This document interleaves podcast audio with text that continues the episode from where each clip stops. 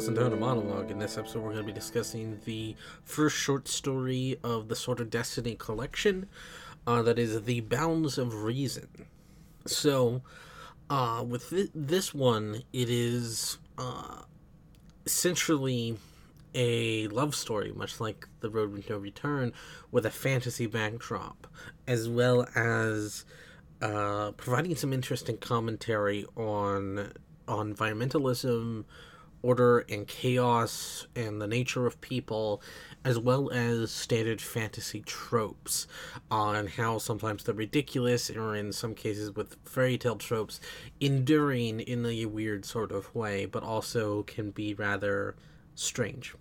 And so, uh, th- this is a very strong short story. I wouldn't say it's one of my favorites, but it's it's a very strong opener to this collection, uh, and it really establishes um, uh, after the Last Wish. Uh, not the collection, but the actual short story, The Last Wish, uh, where uh, where Yen and Geralt are in the relationship. They're ebbing and flowing together with much passion, uh, uh, uh, you know, apart with great heartache, and that they're constantly sort of looking for each other but can't uh, be with each other in a, in a sort of weird way that they're they don't know how to compromise they're afraid of commitment they're afraid of their own feelings uh, and so it, it's a really strong story which really sets up the tragedy of their uh, of their romance, which leads into uh, Shard of Ice, which is the following short story, which will be interesting to talk about when we get there. So, Borch, Three Jackdaws, or Villentretenmerth, the Golden Dragon at the center of the story. What's interesting about him uh, is not only is he instantly likable, but there's enough hints that he is Villentretenmerth, the Golden Dragon, long before it's revealed. You know, uh, G- Geralt making a joke when he pays for the you know the food at the end of what are you sitting on a nightly hoard. Uh, you know, there, there's tons of little jokes and innuendo and references and foreshadowing to say, hey, this is who it is. It's pretty obvious when it happens, but that's part of the fun of it is that we you can kind of guess where it's going and know exactly where it's going and that's and that's enjoyable in its own right. But with him you have an interesting parallel to Geralt. You have a dragon who is a golden dragon. Golden dragons are, per, are perceived to be uh, legends and myths and not true. Even Geralt doesn't believe they exist. Uh, and Borch uh, when he's talking to Geralt about the different dragons, and we find out that the various different kinds of dragons the green, uh, the red, the black, the white, the white are the rarest, green aren't actually green, they're kind of gray, uh, you know, that kind of stuff. That potentially a golden dragon is a rare mutation. Uh, and so that, that idea that he is he's a dragon, but he's not an ordinary dragon, he's a special dragon, you know, the, the parallel to a witcher, a human who's not really a human, who's a special kind of human, a mutated human. Um, and then you have the fact that he can take the form of a man. He's a shapeshifter. Uh, and he most humans find him strange and bizarre and in his dragon form something to be feared and killed to be hunted down uh, but he can mingle with humans because he finds them intriguing. Once again, Geralt, you know, he is feared amongst humans, but he can get along with certain ones, and he finds them intriguing, and he needs companionship, which is why he hangs out with Dandelion and Yennefer and everyone else. Uh, then you have, uh, you know, Borch, uh, you know, as Villentretenmerth, he uh, is defending a uh, a child, and this child, um, you know, has the potential to become a defender, uh, a defender of some kind of the downtrodden, of the monsters who need protection. Because as we know, as is demonstrated in the story, you know, they mon- all monsters, even the sentient ones, are being hunted down. Uh, and killed, especially dragons, but there's no reason for it, and that, that that's part of the environmental message. It's more for sport than anything else in that parallels Geralt with Ciri, you know, um, Ciri will become her own important person to the annals of history and time. And what that entails is neither here nor there right now, but she is, you know, to give it away. Uh, I mean, it's it's in the show. She's being trained as a witcher at Morhen, now have been in Blood of Elves, and Villentretenmerth says that you know we need a defender, we need a witcher of our own. Uh, and the the idea of a witcher and what they're meant to do and what they do and and how those two contradict are very important to Ciri's ongoing story, which we will get to when we get to. Um, so Villentretenmerth or Borch Three Jaws and Geralt are two sides of the same coin, effectively that they are parallels to each other. Uh, and I find that quite interesting because as much as they diverge in areas, they're also very similar. Um, and it's not the only time, nor the last time, we will see Geralt reflected in the eyes of a monster. Now, Eyck of Denesle is an he's a really fun character because he's stupid, and he's a parody of the knights uh, uh, in shiny armor. Uh, the the point of this is look at Geralt. Geralt matches in a twisted way the knight in shining armor archetype. He is uh, this guy who goes out and he saves people, you know, from monsters. And in uh, such as the Lesser Evil, he dealt with, and in the Leishman story, the Sugar Short story, he was trying to help a princess. Uh, so you know he's the knight in shining armor, but he does it for money.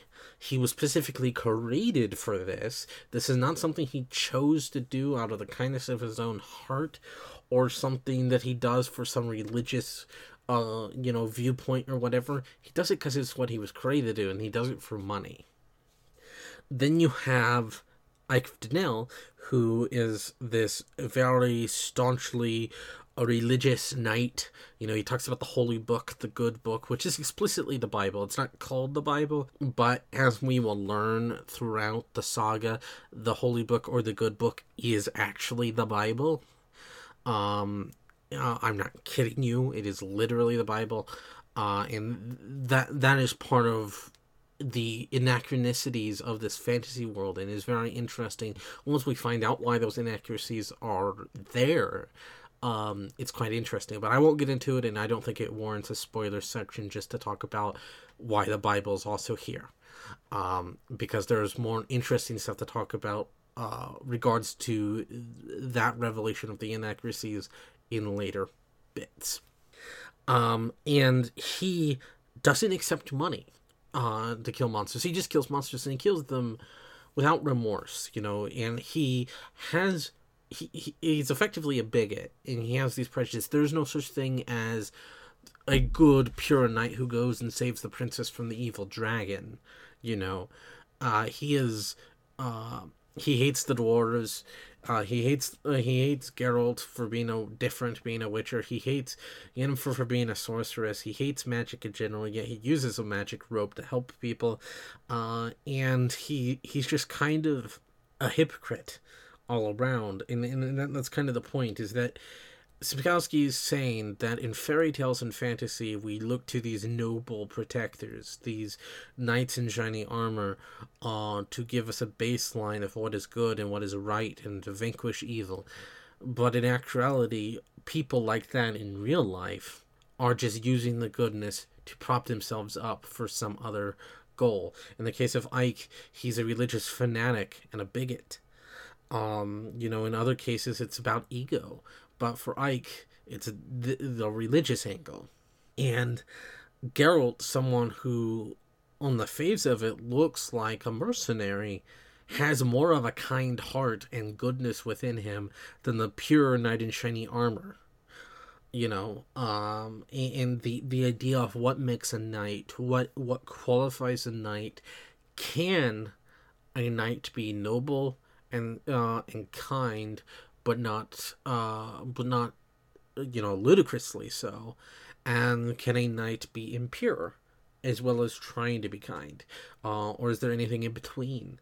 Um, what really is a knight when you look at one in the mirror because you know a monster doesn't always see a monster when they look in the mirror nor, neither does an angel always see an angel when they look in the mirror either there has to be some sort of middle ground.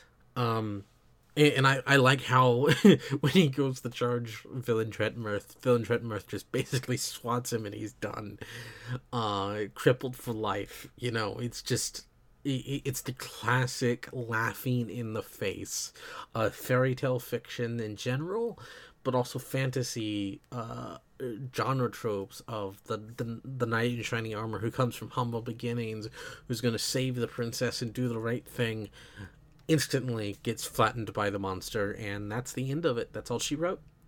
Uh, and it, it, that that is such a fun thing to do.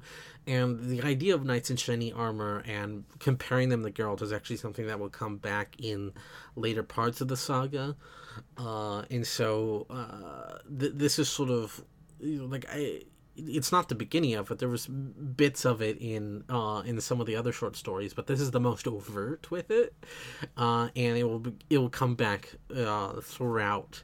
And comparing Geralt um, as sort of this inversion and subversion of a uh, of a knight in shining armor, but making him more pure than the actual knights. Uh, it's quite an interesting dichotomy and really shows you what's at the heart of this world uh, and how uh, goodness and kindness um, are things you have to work towards. It's not something that is part of you, you have to work for it. Um, Gary, what's interesting about his presence in this story uh, is that it's about environmentalism. Uh, in the conversation with uh, Villentretenmerth, or Borch, in his Borch form in Geralt in The Pensive Dragon Inn, they talk about order and chaos and how um, chaos is, you know, uh, aggressive and order has to protect against that aggressiveness, but one cannot win out on the other. They depend on each other. And uh, what defines chaos and order to other people, uh, everybody's going to have a different answer. And can the nature of order and chaos be changed? Uh, and then in Dorregaray, we see a sorcerer who is very concerned about conservation and keeping nature the way it is and preserving order, and that the humans encroaching on the environment is causing more and more chaos. The humans inherently are chaotic, but so is the world, and so there must be a balance maintained, and, that, and that's the entire point here uh, the environmentalism message is don't get rid of all the tech.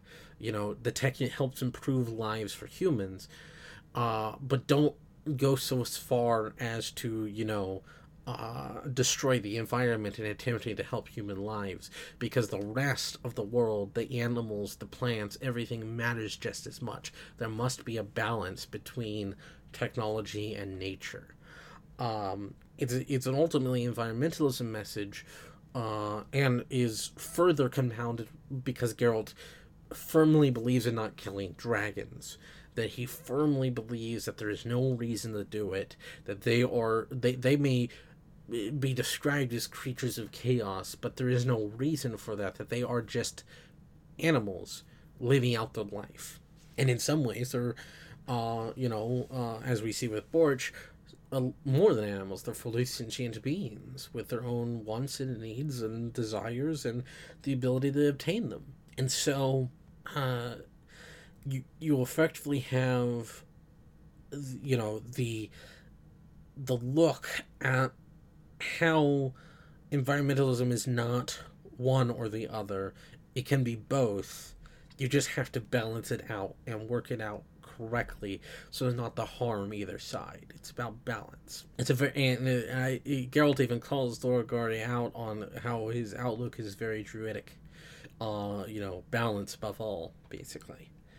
Um, Niedamir is interesting because he's a kid and uh, you know he's a teenager and he's out all going on this dragon hunt to kill this dragon uh, because you know he he took Malleore by uh, you know by force, but he needs to legitimize his claim. And there's the the old legend about the only person that can have the princess's hand in marriage is the one who kills the dragon.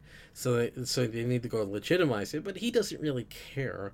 He, he's you know he's off in his own little world. His chancellor is speaking for him uh, he has no agency, he has no choice, and it's not until the end he finally speaks up and says, Fuck all y'all, I'm getting out of here. I have enough men to uh, keep my hold on this place for as long as I want. Who cares about legends or anything else? You know, you will just legitimize them in the name of the people. But you know what? I can rule by fear as well. And that's an interesting dichotomy because of future stuff that will come about. And because it's covered in the show, I'll already say, you know, uh, Nilfgaard will invade Cintra. Uh, and some of the stuff about Cintra is, you know, it has to be one continuous bloodline that they won't accept an, an outsider on the throne. And so they'll legitimize Emhyr's claim, they need to find Ciri the Lion Cub of Cintra to ensure that the the line is uninterrupted and legitimize Nilfgaard's claim to the Cintran throne. And so that that's an interesting parallel here. Not sure if it was intentional by Sapkowski or not, but it is an interesting one. Uh, of course, Niedamir is uh, far more uh, uh, far more of a petulant child, angsty teenager than that Emhyr is by many magnitudes, but it, it's an interesting idea. Uh, and the the cobbler being in the story and being part of the Niedamir storyline is interesting because there's actually a folk tale in Eastern Europe about a cobbler who, um, you know, uh, basically takes takes a sheep, stuffs it full of poison, tricks a dragon into eating that sheep and then kills it via the poison. And and by the end of it, he gets the hand of the princess in marriage and blah blah blah, happily ever after, blah blah blah. The cobbler's here, and he's a complete another fool, and an idiot, and uh, he just gets trashed by everybody, and it's great because it's continuing Sapkowski's look at fairy tales and folk tales and trying to do a, either a more realistic spin on it or a spin that uh, shows that sometimes while these stories are intriguing, they are also ludicrous at the same time. Now, the Yennefer side of this story is fascinating. So, her and Geralt have been on the outs. You know, they, they stayed together for a while. Uh, you know, uh, after the last wish, but they keep breaking up. They keep coming back together. And of course, as we know from the Last Wish, her one her big drive is to cure her infertility, and so she's after this dragon and willing to kill the dragon for the pure basis that she wants uh, and hopes to find a cure through some sort of uh, you know dragon part that that will be part of some sort of concoction. Uh, you know, it, whether whether these concoctions are true or not doesn't matter. She's willing to try, and as we know, she's completely desperate for it. You know, uh, as we saw in the Voice of Reason when she came to Nenneke and kept asking for a cure that you know Nenneke can't give her. Um, and what you have uh, is a woman who is desperately trying to get what agency she has left back, and you have her coming up against a man that makes her, you know, basically throws her off rhythm. Uh, they both are thrown off by each other, and their their conversation uh, the night when they first meet each other at the camp is just full of regret and longing. They don't know how to parse each other, how to deal with each other. They've hurt each other so much, but yet they love each other so much that there's this weird dichotomy where they can't really commit, but yet they truly do love each other and they want to commit, but they can't. And it's just an endless cycle of regret and longing and misery that they perpetuate on themselves. Uh, merely because when they come crashing into each other, all their wants and desires fade away to become each other. You know, Geralt wants her, she wants Geralt. And that is seen no more better than in the bridge scene when they're they're clinging on for dear life and Geralt's like cast a spell something and uh, and she's like no i can't and, and, and, she's basically just sitting there and she could have done something but she's so busy taking him in uh and you know uh it, that near death experience of her not wanting to be helped and feeling powerless because Geralt is trying to help her and simultaneously also wanting to help him and love him basically makes her appreciate what she has in front of her right now. Uh, and so she sees Geralt and Geralt sees her, and they finally go, okay. And, and that really comes to a head because she keeps saying, Don't call me Yen, don't call me Yen, I won't accept your apology. And then near the end, she's like, Go kill Villentretenmerth for me. Do it.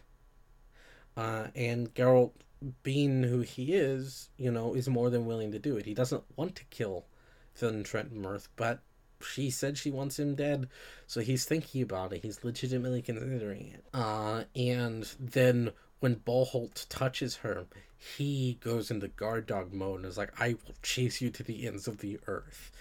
And all of this is showing that, you know, to each other how much they mean to each other and how uh, they both value each other's uh, company and relationship and love but can't outright say it. And this is so important for next uh, the next short story Shard of Ice is that there is so much there that is left unsaid, but is implicitly said by their actions. But sooner or later, that won't be enough. Uh, as Villentretenmerth says, you know, even those who are different can survive, uh, and that you are made for each other, but nothing will come of it. That basically Geralt and Yennefer, hence the name of the short story, there are, there is a level of reason people will go to. There's logic and reasoning behind every action, except for love. Love makes you do stupid, illogical, insane things purely because of that feeling. That feeling that cannot be replicated with any other thing. Love is very unique in that way. And so, Geralt and Yen demonstrate in the story that the bounds of reason uh, basically doesn't matter in terms of each other. That they are willing to go beyond those bounds of reason, beyond the logic, beyond reasoning, beyond any kind of sane thought pattern to love and help each other. And so, regardless of what Villentretenmerth says, they understand it may not come of anything, but they're going to try.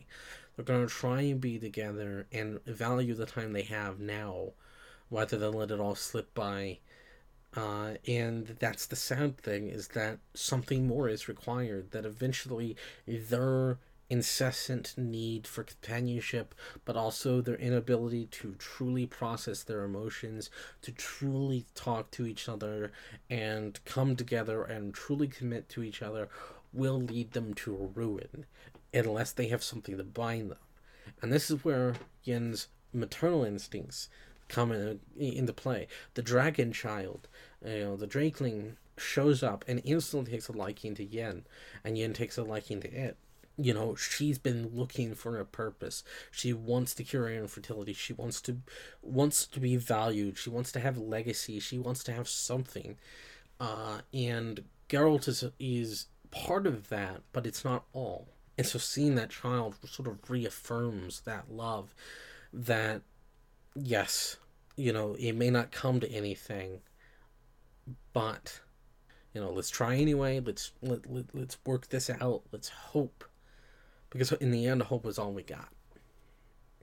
And it's it, it's truly an interesting sort of story because it, it, confirms the love. You know, uh, as I said to Josh when I was uh, when when he asked me the question of how would I uh, do uh, the uh, my season of Witcher, you know, regardless of money, etc., is that I, I see Last Wish, Bounds of Reason, and A Shard of Ice as a three parter.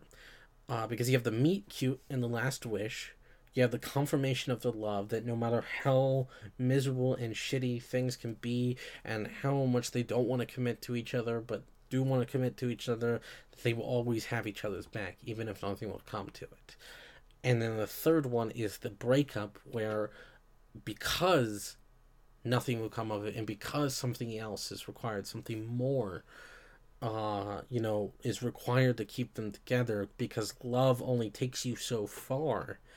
There has to be mutual trust and mutual respect and mutual commitment there and, and in the willingness to share that uh that that's the tragedy of the story. And so you have this perfect linear three parter of this this romance, and I think it works really really well. But I'll get in more on that Shard of Ice because it is a really tragic story. But I like how it, it sort of flows in a common rom com style act structure, which is fascinating in a way. and this is also Yarpen's first appearance. Uh, you know, he, he's fun. He, you know, he's the classic, uh, you know, annoyed, constantly swearing dwarf.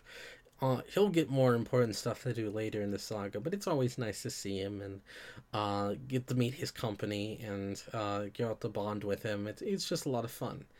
Uh, of course, Dandelion's here uh, and uh, the the ending the ending fight is just quite funny because you know Yen's got is casting spells with her legs and turning everybody into frogs and it, it it's simultaneously a heart wrenching romantic tale at the same time as being light and fluffy and funny and cozy.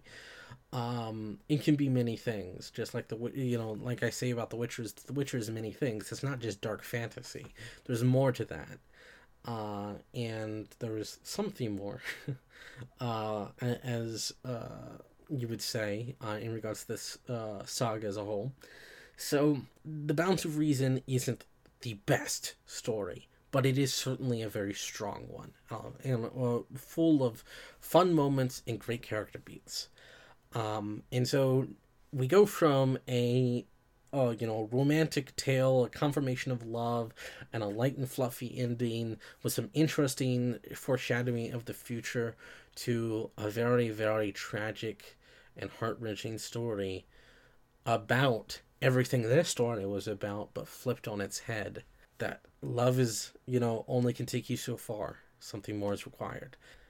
Josh will be joining us again, and uh, next time we will be talking A Shard of Ice, which is one of my favorites. Until then, bye.